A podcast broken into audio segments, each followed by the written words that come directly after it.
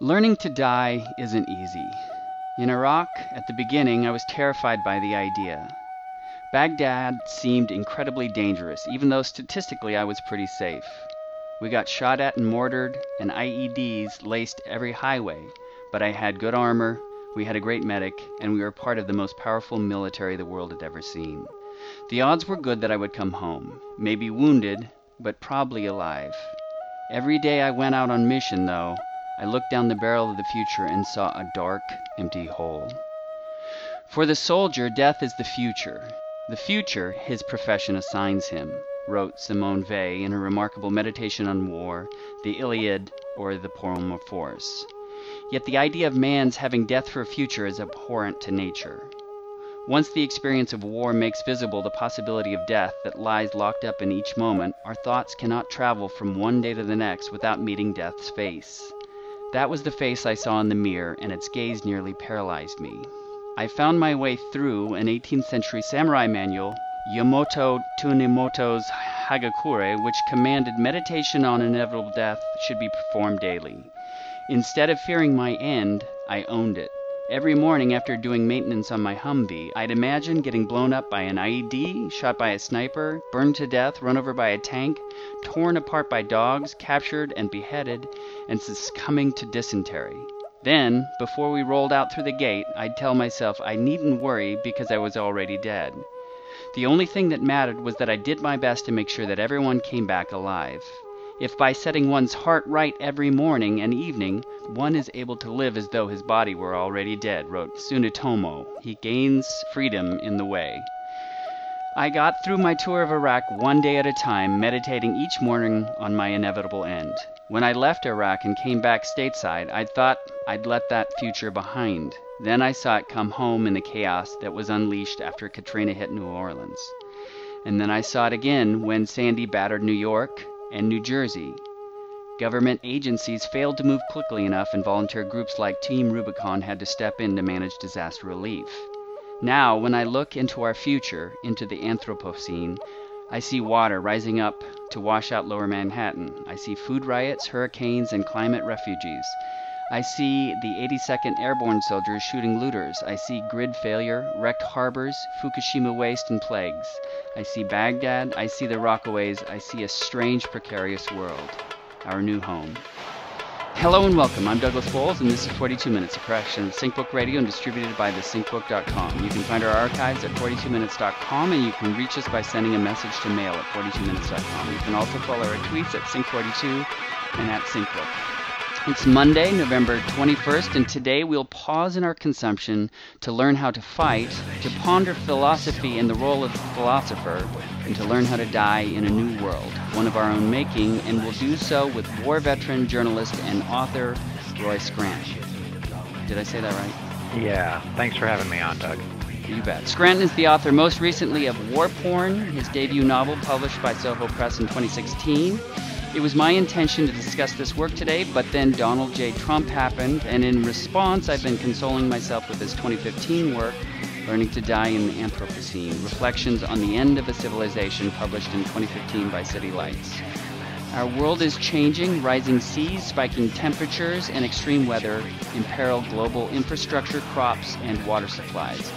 Conflict, famine, plagues, and riots menace from every quarter, from war stricken Baghdad to the melting Arctic. Human caused climate change poses a danger not only to political and economic stability, but to civilization itself and to what it means to be human. Our greatest enemy, it turns out, is ourselves.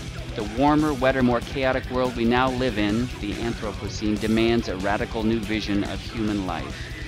In this bracing response to climate change, Roy Scranton combines memoir, reportage, philosophy and Zen wisdom to explore what it means to be a human in a rapidly evolving world, taking readers on a journey through street protests, the latest findings of Earth scientists, a historic UN summit, millennial of geological history, and the present vitality of ancient literature. Expanding on his influential New York Times essay, Scranton responds to the existential problem of global warming by arguing that in order to survive, we must come to terms with our own mortality. Plato argued that to philosophize is to learn how to die. If, if that's true, says Scranton, then we have entered humanity's most philosophical age, for this is precisely the problem of the Anthropocene. The trouble is now that we must learn to die not as individuals but as a civilization. Scranton's journalism can be found in many national publications, and he teaches creative writing at Notre Dame. More information about him and his work can be found at his website, royscranton.com. It truly is an honor to be sharing this moment with him today. How are you doing, Roy?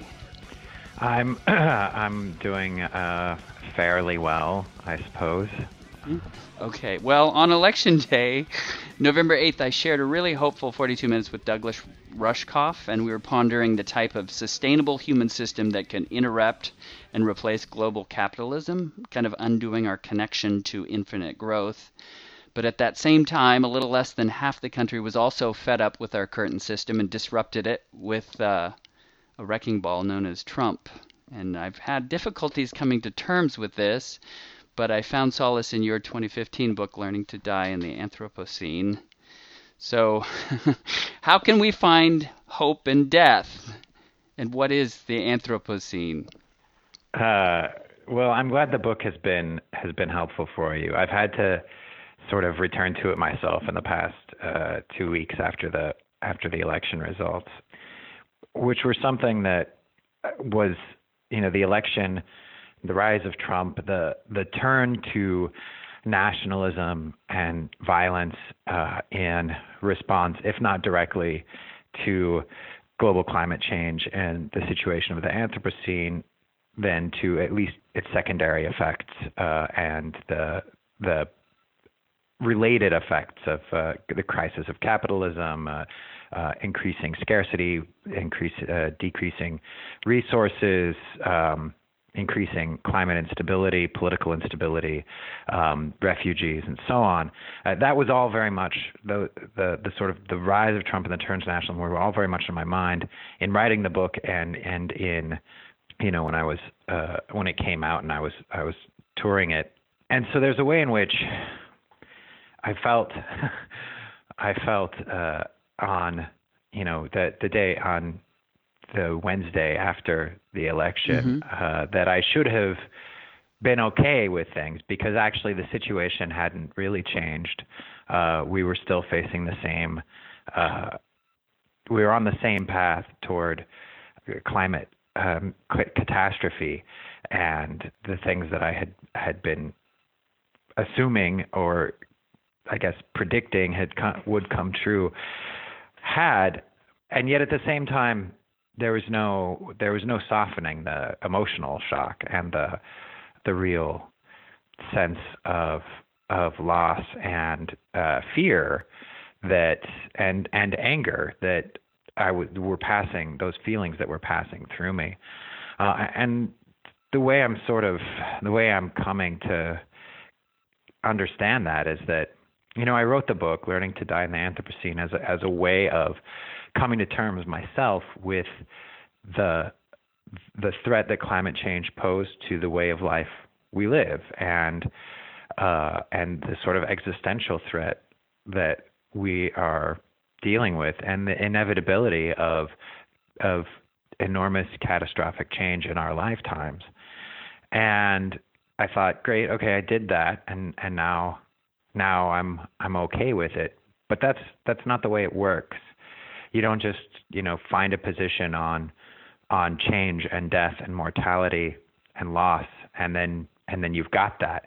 What what we actually have to do is just keep coming back to it and keep processing the grief and keep working through our own impermanence and our own transience and our own um, collective life in the face of of catastrophe and death. We just it's not something that that we can ever like find one a stable rock to stand on and then and then we'll be all set.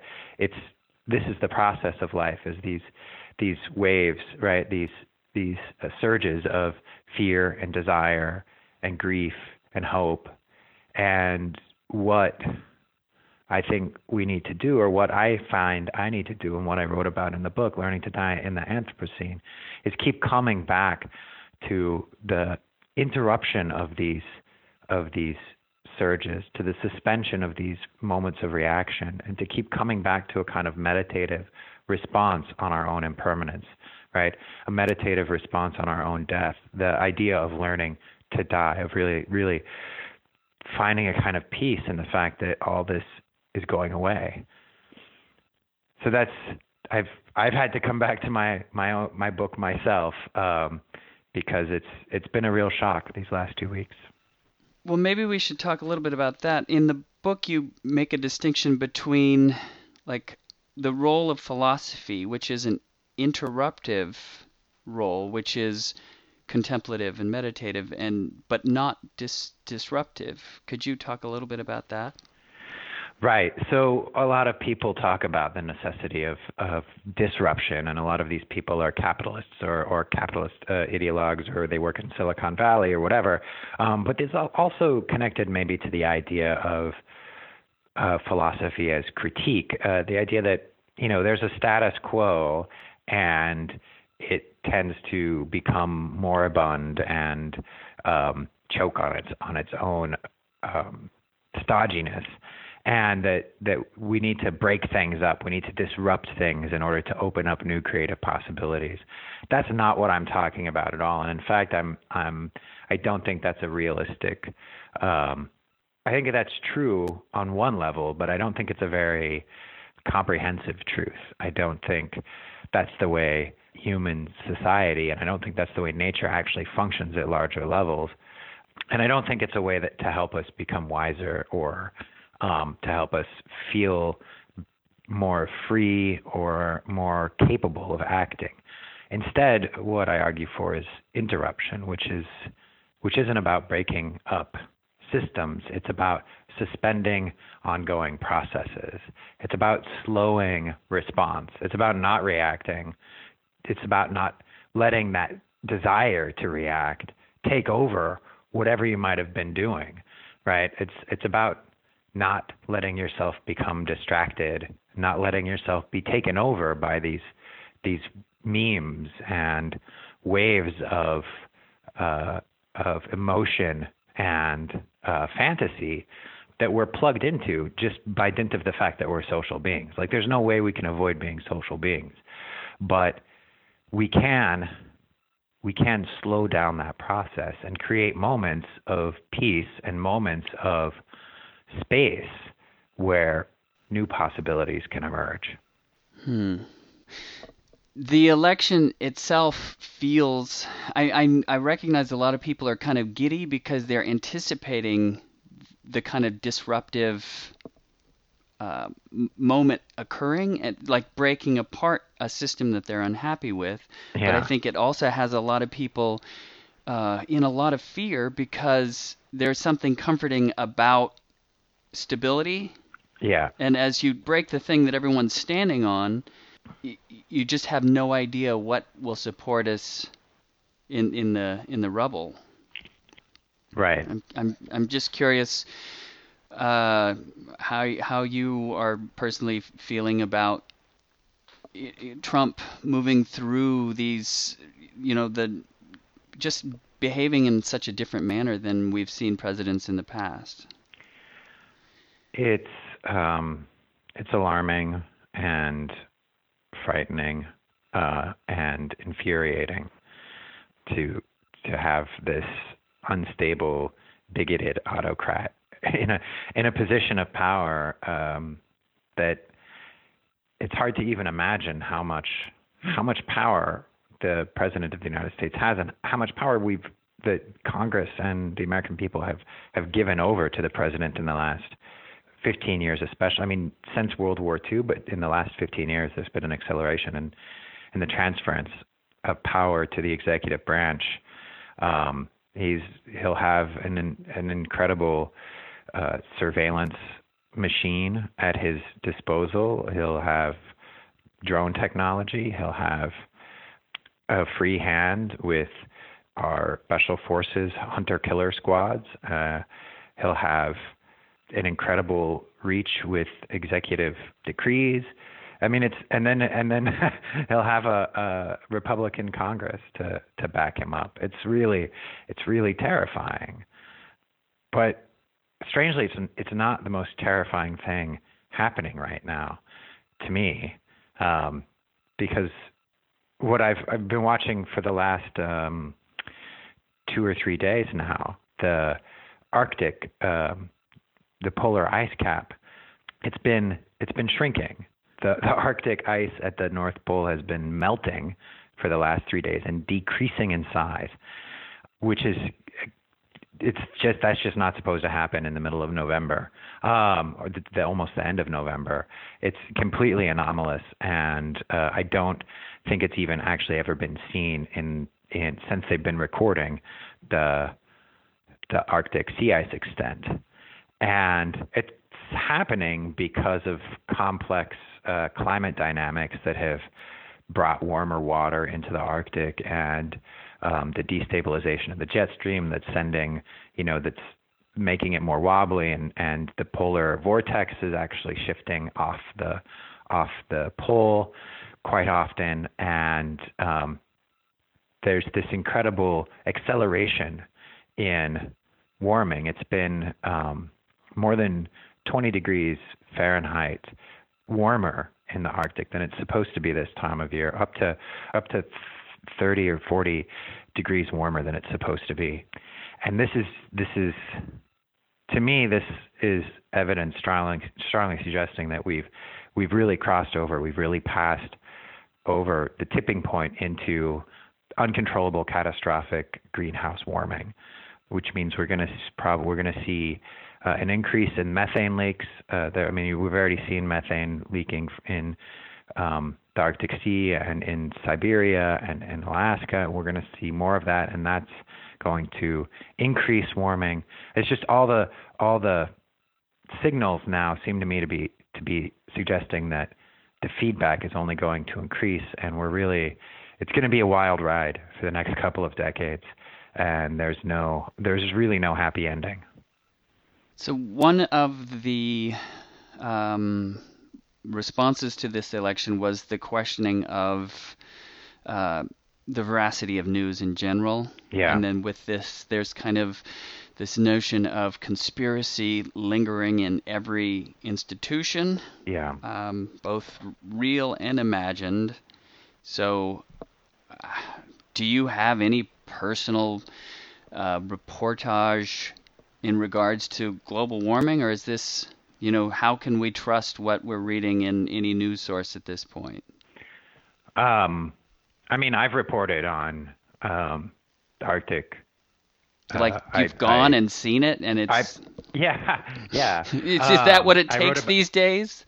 I wrote about it for the for the Nation, um, uh, and uh, I've reported on uh, Houston's response to climate change, um, and I did done other work. Uh, but you know, I I trust. So it seems like you're asking me. Uh, uh, you're suggesting that because there's a concern about um, falseness uh, or uh, low standards for truth claims uh, and factual claims in the media, and because these false stories have been so powerful, you're asking me.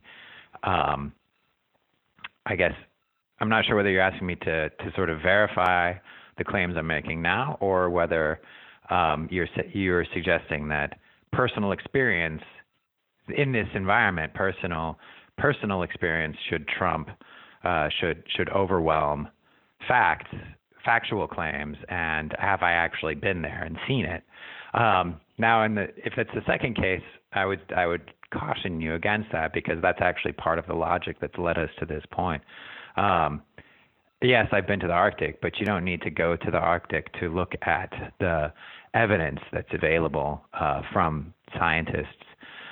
And uh, that would take me back to the, the first thing about the truth claim. So you can, the National Snow and Ice Data Center has a very accessible sea ice graph. There are, you know, there are several uh, national and global scientific and meteorological agencies of um, you know, of with with wonderful credentials with very very they're very established places staffed by actual scientists um, who are monitoring uh, what's happening in the Arctic, and and uh, you know I've talked to some of them, and and you can follow some on Twitter, and there's the evidence is available um, and and easily accessible if you if you go to reputable sources. I guess my point was that we're we're in a world now especially where there is kind of a contempt for the kind of science that you're talking about for hard evidence. Yes. Yes. And especially on the internet where it's easy to just say it's all a conspiracy. I mean it's it's it's refreshing to have to be talking to someone who not only has done the hard research but actually went and saw firsthand the, the you know right I mean, is I'm just I I don't know. Like we went through this whole moment of flat Earth. I don't know if you're aware of that, but there was this moment where people were doubting the veracity of the Earth being round, and that there is this controlling body of. I mean, it's just ridiculous, but still. I, I do you were you aware of that? Uh, do you mean a recent yeah, a, rec- a recent yeah. flat Earth phenomenon. Well, I don't even, you know, I mean, we don't even um, need to go that far. Uh, you know, much of the discussion around antibiotics, and I mean, we can point to, and then issues around the election, the whole birther issue. I mean, we we don't need to reach very far to find examples of anti-intellectualism and people believing what they want to believe regardless of facts or or you know people choosing to choosing which fa- which facts they want to believe without a good sense of how to how to measure those or how to how to weigh those. I mean, you know, the fact of the matter is education has been sort of uh, under uh, been undermined and subverted and um, just really degraded in America over the past uh, 20 years. You know, especially with with these things like standardized tests and, and forcing students to to just know the answers for the tests rather than teaching them critical thinking and, and scientific literacy and and and and then that's on top of you know already a pretty spotty record when it when it comes to having a strong science education or strong, you know, critical thinking skills taught to, to students. So we have a population uh, who ha- are, you know, American American people are not super well educated, and then we're we're overwhelmed and inundated with information from an incredible variety of sources, and even even if you know even if you are fairly well educated, uh, you're still going through your day to day life, right? Um, inundated with overwhelmed with information uh, from with authority figures telling you things that may or may not be true. I, you know, this isn't just a problem with um, you know people on the right or or Republicans or rural working class people. Um, the this this spurious uh, the spurious allegations around, or at least the the dubious allegations around um, Russian uh, involvement in, in the American election. Um, you know, and the way that people would just repeat those. People I know, um, liberal, educated people, you know, repeating things you hear that you want to be true is something that happens on both sides of the of the political spectrum, and it happens among educated and and less educated alike. There's there is, however, you know, one positive effect of of education in critical thinking and and scientific literacy is uh, an emphasis on and a premium on evidence, you know, empirical evidence uh, that can be weighed in a kind of in a reasoned and a, an objective way, you know, which is always an ideal never a pure a pure re- truth, but it's always to have that aspiration. I think is something that um, I think we lack in American culture across the board right now. We don't I don't think we most Americans actually care about whether or not what they believe is true. I think they're far more interested in getting getting by day to day and feeling good about themselves and their world. And so that's a problem when you have something like, you know, global climate change, or when you have something like, uh, you know, uh, an insurgent populist political movement that, uh, you know, seems to stymie every expectation of the elites. We're we we're not very good, especially, I mean, especially the liberal elite. We're not very good at at you know confronting hard, disagreeable realities. In your book, you talk about colony collapse, and you kind of are playing with this metaphor mm-hmm. of bees, and you speak about vibration and dancing. Mm. And these are interesting ways of. I mean, so you're you, are you are explaining how bees convey information, but at the same time, there's something really human about that in terms of mm-hmm. it's an ensouled behavior, I guess, as opposed to our computer networks that are just abstract and you know not very human. I, I mean, I'm I'm look I'm grasping for hope at this at, you know at this time, and it's hard to know. Like you're saying, the the left latches on to these same type of stories that they really want to be true. For me, it was, you know, maybe maybe he's just President-elect Donald J. Trump right now, and that if enough of the electors can wake up to the the vision of, you know, of a future nationalistic, almost you know, potentially fascist America, that they'll they'll come to their senses and we'll just go back to status quo, which is just as scary, but at least it's the scariness that we know. My suspicion is that that that's not very likely, uh, and I, and I and I but I've heard similar things, and I've heard a similar desire from a lot of a lot of people, uh, a sort of uh, a desire to disbelieve, a desire to find some other story that either makes the reality that we're confronting um, makes it go away or makes it gives it a happy ending or or gives it a positive spin. And i think you know it's a perfectly human response but i also think it's it's delusional. Um, donald trump is a symptom of uh, deeper disturbances in american culture and economy and society. And wishing him away uh, isn't going to solve any of those problems.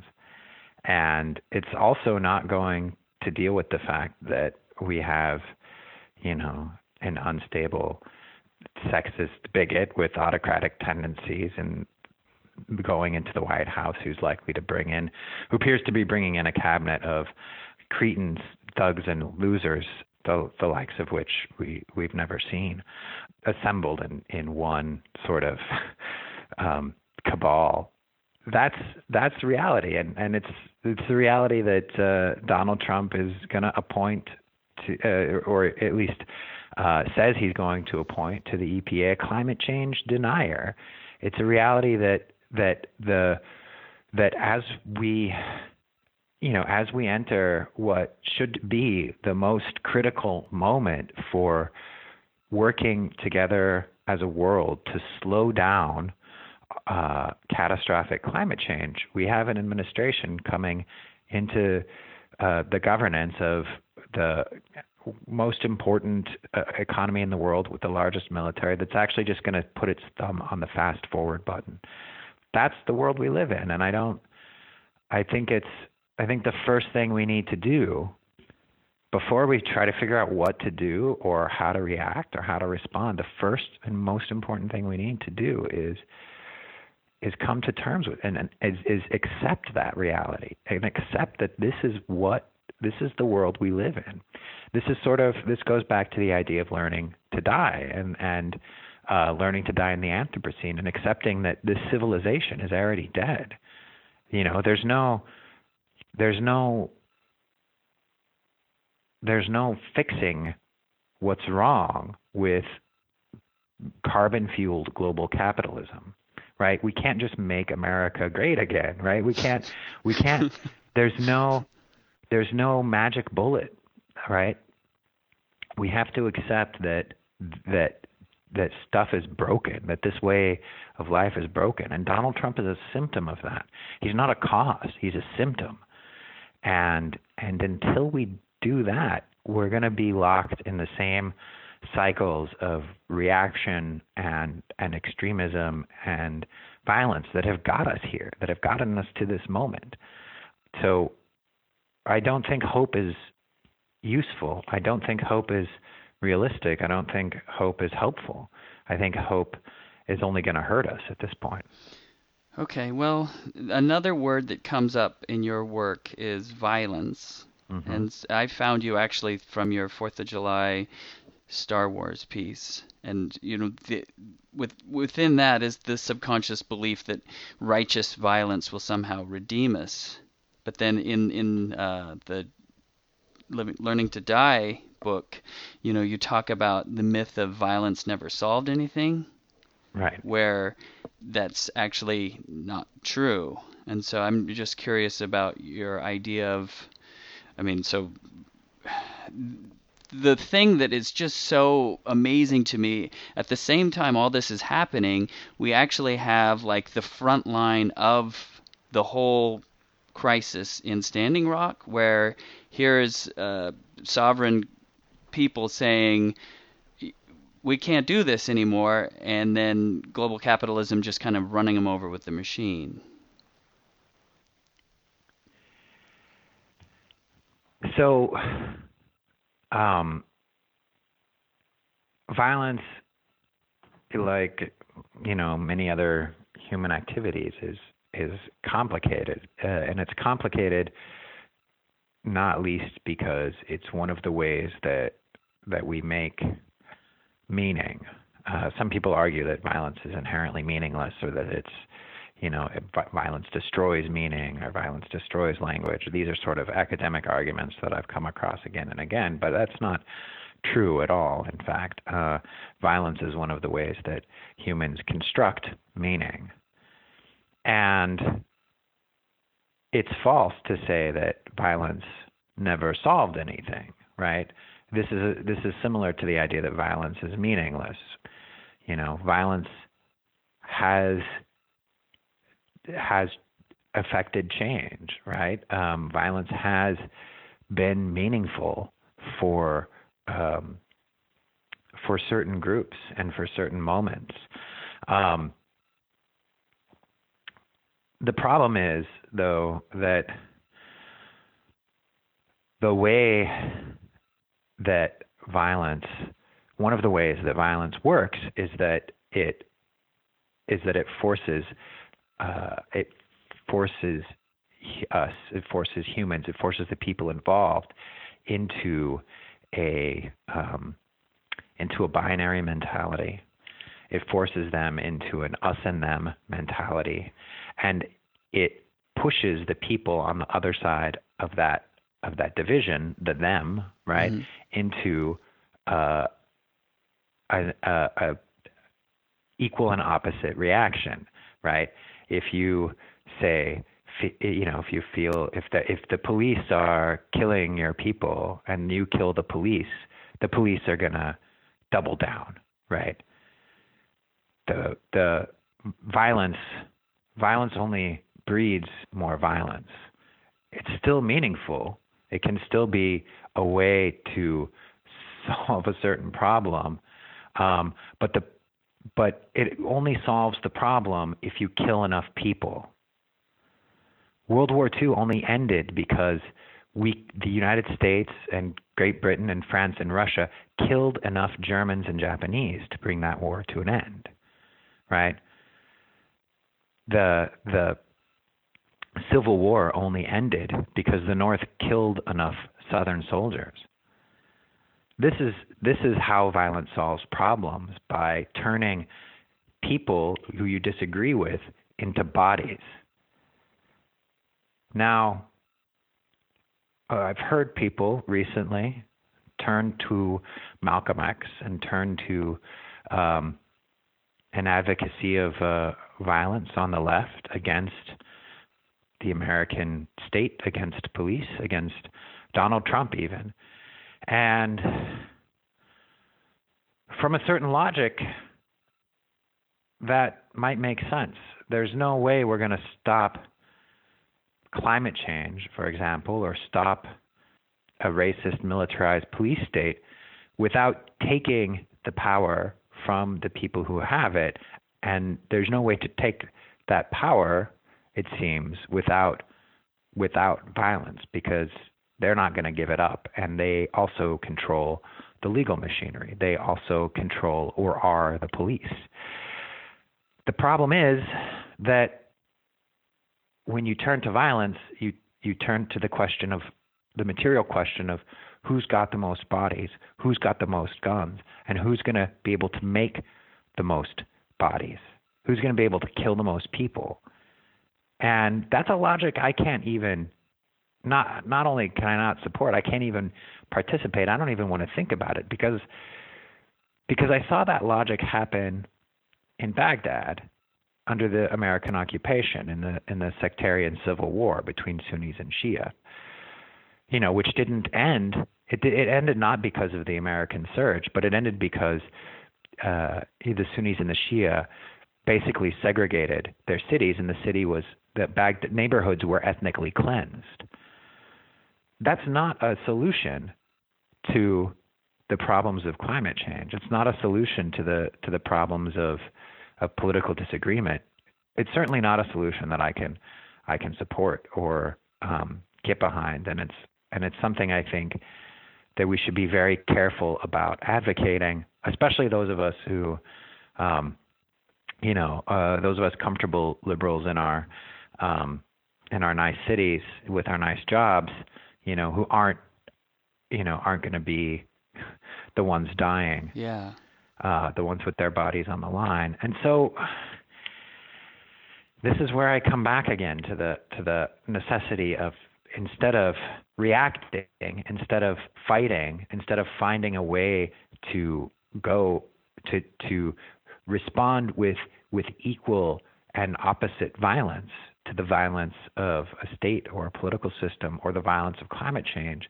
Instead of those, what seems to offer more freedom and possibility to me is the idea of interrupting that very cycle of suspending that that cycle of of fear and aggression suspending that reaction right? Suspending it within ourselves and finding ways to suspend it within society.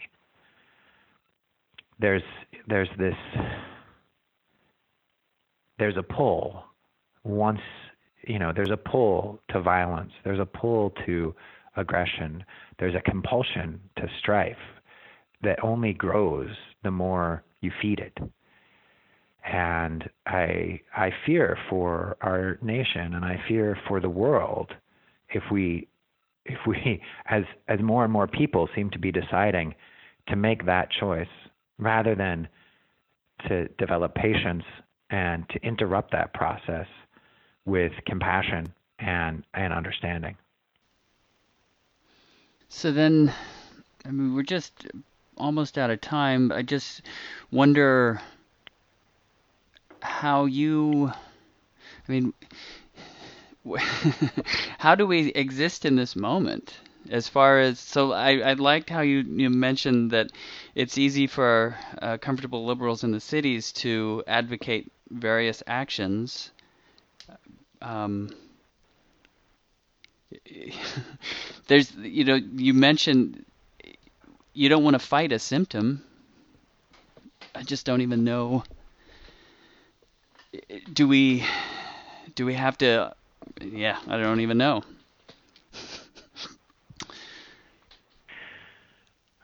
um, yeah, I I mean I don't. Um, there's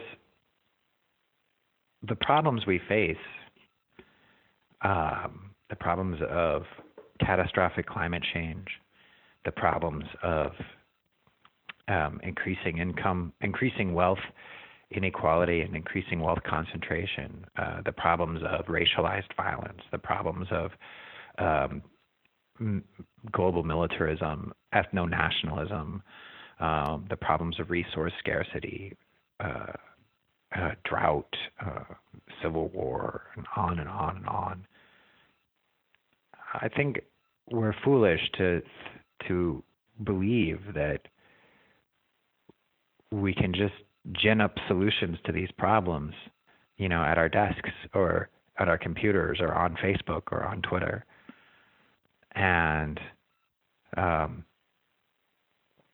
I think these problems are are enormous and they're bigger than us and they're overwhelming.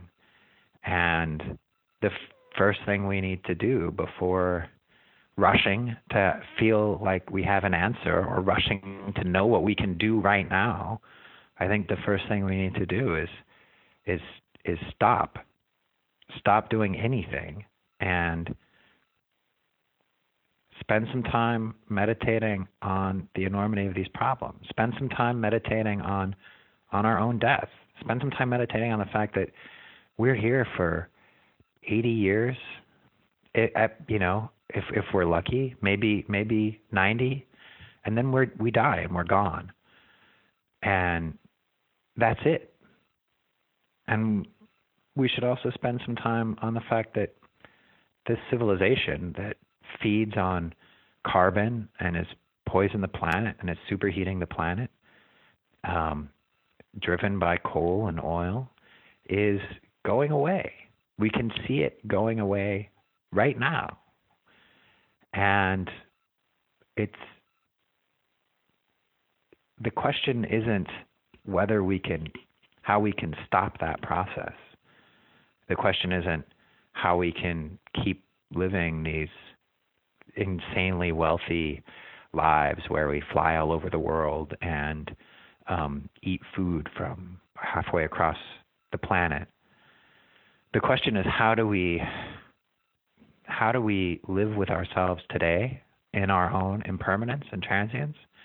And how do we work together to ease the transition from this world now to the world of the Anthropocene, the world of uh, a much warmer Earth uh, and a much more chaotic, dangerous, unpredictable planet? How do we ease a transition from carbon fueled capitalism to whatever comes next? You know, because right now, um, you know, this this atavistic, atavistic you know, uh, symptom uh, is is is a drive to to hang on to things, a drive to make America great again. This is not going to make the transition smoothly. It's going to make the transition violently and chaotically and um, and horrifically. Uh, but in our day-to-day lives and it, with whatever power we have, whatever influence we have, I think we need to be figuring out how we can work to to to soften the edges of this transition and work to put work to make spaces for compassion and peace in this in what's going to be a profoundly terrifying and and um, dangerous few decades. Well, that was 42 minutes. Thank you so much for sharing it with us. Thank you for having me on, Doug. You bet. You've been listening to Roy Scranton on 42 Minutes, a production of SyncBook Radio and thesyncbook.com. For more information about his books and his work, check out his website, royscranton.com. For more information about the SyncBook, our guests, check out past shows, or to subscribe to the podcast via iTunes, please be sure and visit our website at thesyncbook.com. If you like this podcast and would like more, consider becoming a SyncBook Plus member. Some of the membership benefits include full access to the complete audio archive, discounts on books, behind the scenes scripts, bonus audio, and video, as well as seasonal online hangouts with the hosts. All this and more can be found at thesyncbook.com slash membership. Thanks so much, and our choice is a clear one. We can continue acting if tomorrow will be just like yesterday, growing less and less prepared for each new disaster as it comes, and more and more desperately invested in a life we can't sustain, or we can learn to see each day as a death of what came before, freeing ourselves to deal with whatever problems the present offers without attachment of fear.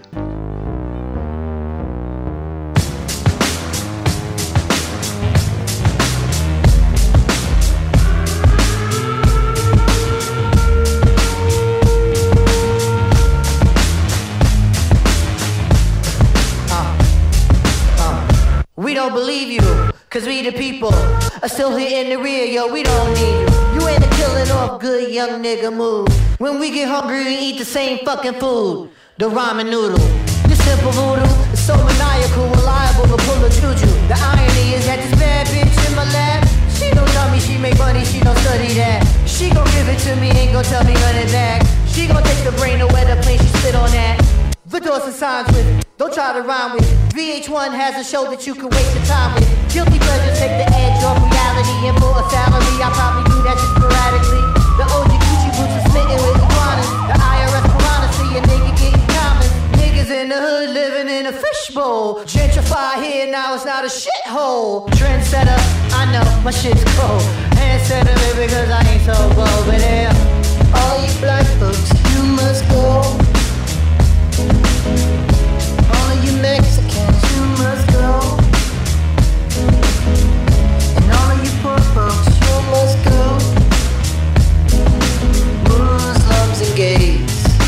Boy, we hate your ways. All you bad you must go.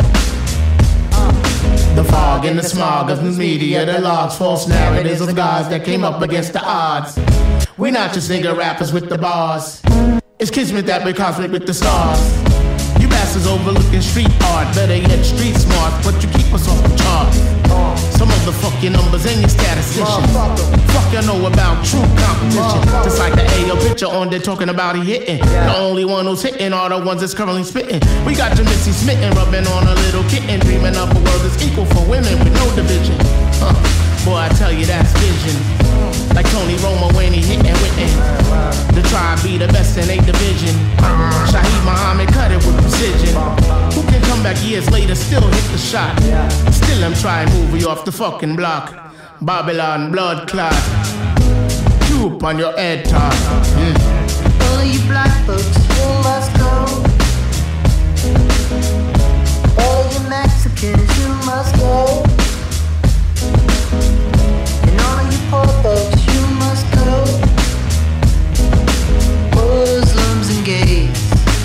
Boy, we hate ways. Eh? So all you bad folks, you must go.